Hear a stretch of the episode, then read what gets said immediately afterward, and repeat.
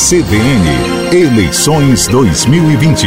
Apoio Central de Negócios Imobiliários de Maringá. Olá pessoal, hoje chegamos à eleição de dois mil e quatro. Vou narrar a vitória do candidato Silvio Barros, protagonista de uma impressionante virada na reta final do segundo turno. Em setembro de dois mil e três, após um ano convalescendo, o prefeito José Cláudio faleceu. O vice-prefeito João Ivo Caleffi assumiu a titularidade do cargo e se preparou para a campanha de reeleição, candidato pela legenda do P T. Ele teve um leque qualificado de adversários, entre os quais se destacavam Silvio Barros, do P P, doutor Batista, do P T B, Edmar Arruda, do P P S, Wilson Quinteiro, do P S B, e João Batista Beltrame, o Joba, do P V. Sem muitas pretensões, completavam o quadro os candidatos Rogério Melo e Nilson Costa. A disputa estava no plano propositivo até meados de setembro, quando ocorreu um episódio que fez a temperatura da campanha se elevar. Rogério Melo exibiu em seu programa eleitoral de televisão a gravação de uma conversa entre donos de postos de gasolina e assessores do prefeito. Na gravação, segundo o noticiário, um assessor teria sugerido que a prefeitura poderia aliviar a fiscalização sobre o setor de combustíveis em troca de apoio na campanha eleitoral. O caso gerou bastante ruído e setores da oposição pediram a cassação da candidatura do prefeito.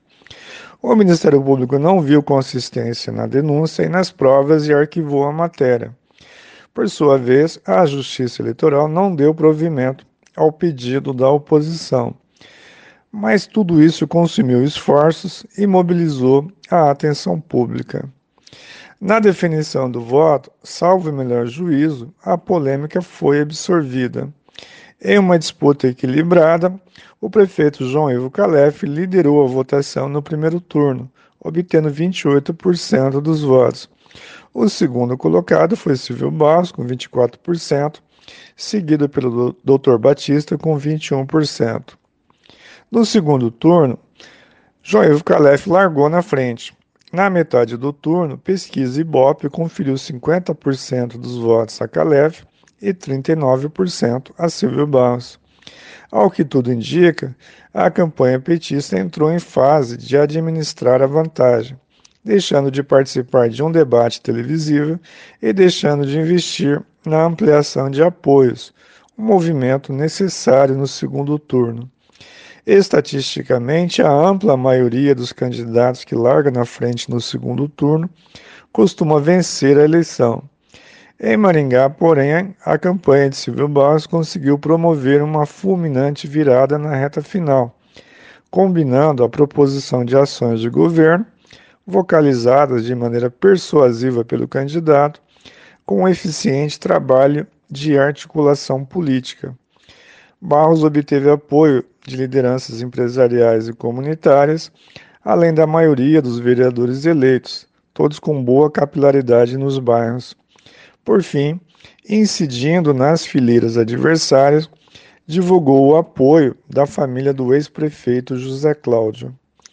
Na antevéspera da eleição, nova pesquisa do Ibope indicou que havia empate entre os dois candidatos. Silvio Barros, portanto, estava em ascensão.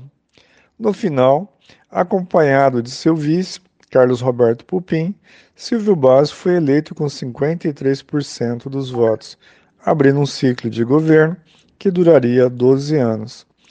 É isso, pessoal. Aqui é o Reginaldo Dias narrando a história das eleições para a C B N.